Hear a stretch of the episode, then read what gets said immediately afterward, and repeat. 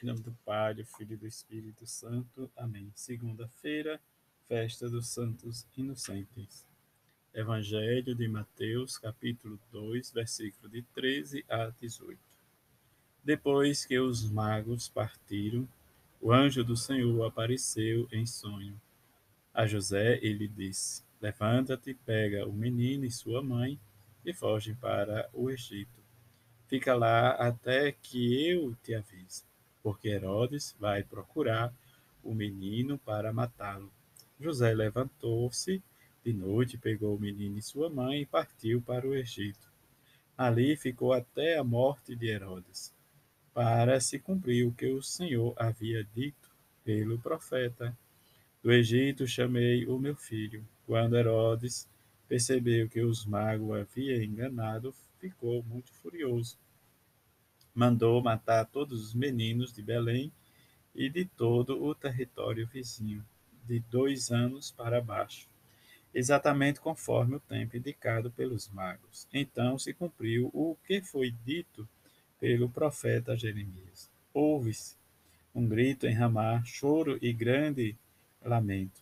É Raquel que chora seus filhos e não quer ser consolada porque eles não existem mais. Palavra da salvação. Glória a vós, Senhor.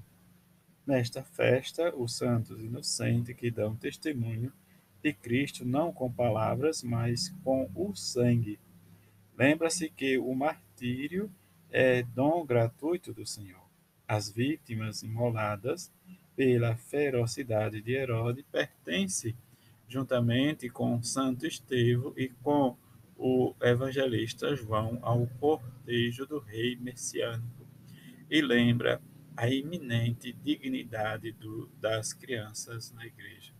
Sua memória, aos 28 de dezembro, é recordada no martiriológico geroniano, no século VI, que nesta festa do Santos Inocente possamos rezar por aquelas crianças que morrem antes de fazer sua experiência com Deus e que não conhecem a vida, aquelas que são abortadas e são, não são amadas.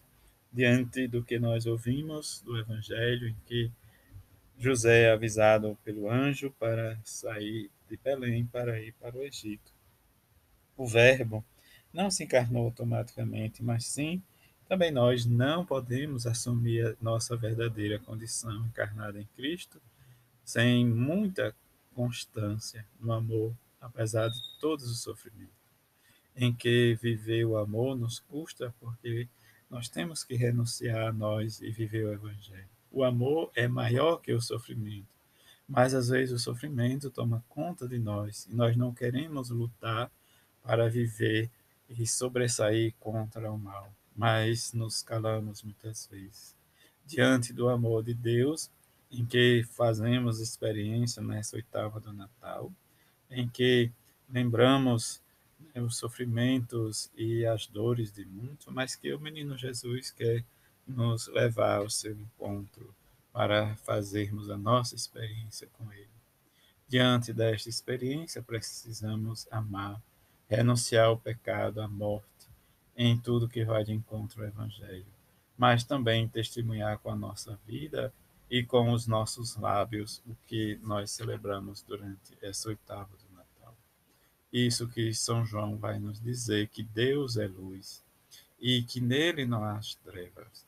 E se Deus é luz, nós precisamos estar em comunhão com ele para testemunhar e reconhecer que nossos pecados está realmente nos afastando de Deus.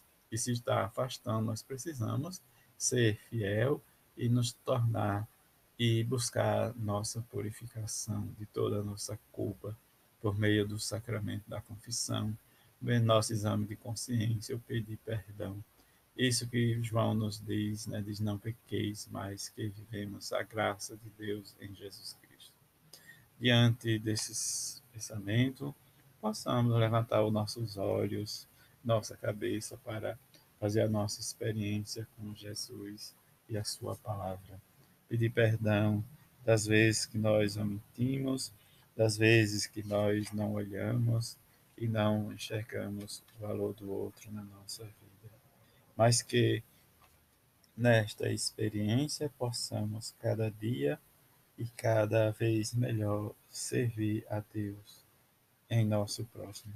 Que seu amor transborde e seja para nós a vida eterna. Que a bem-aventurada Virgem Maria e São José nos ajude a compreender, a viver a nossa inocência na palavra de Jesus, seu Filho. A todos uma boa segunda-feira. Fique em paz.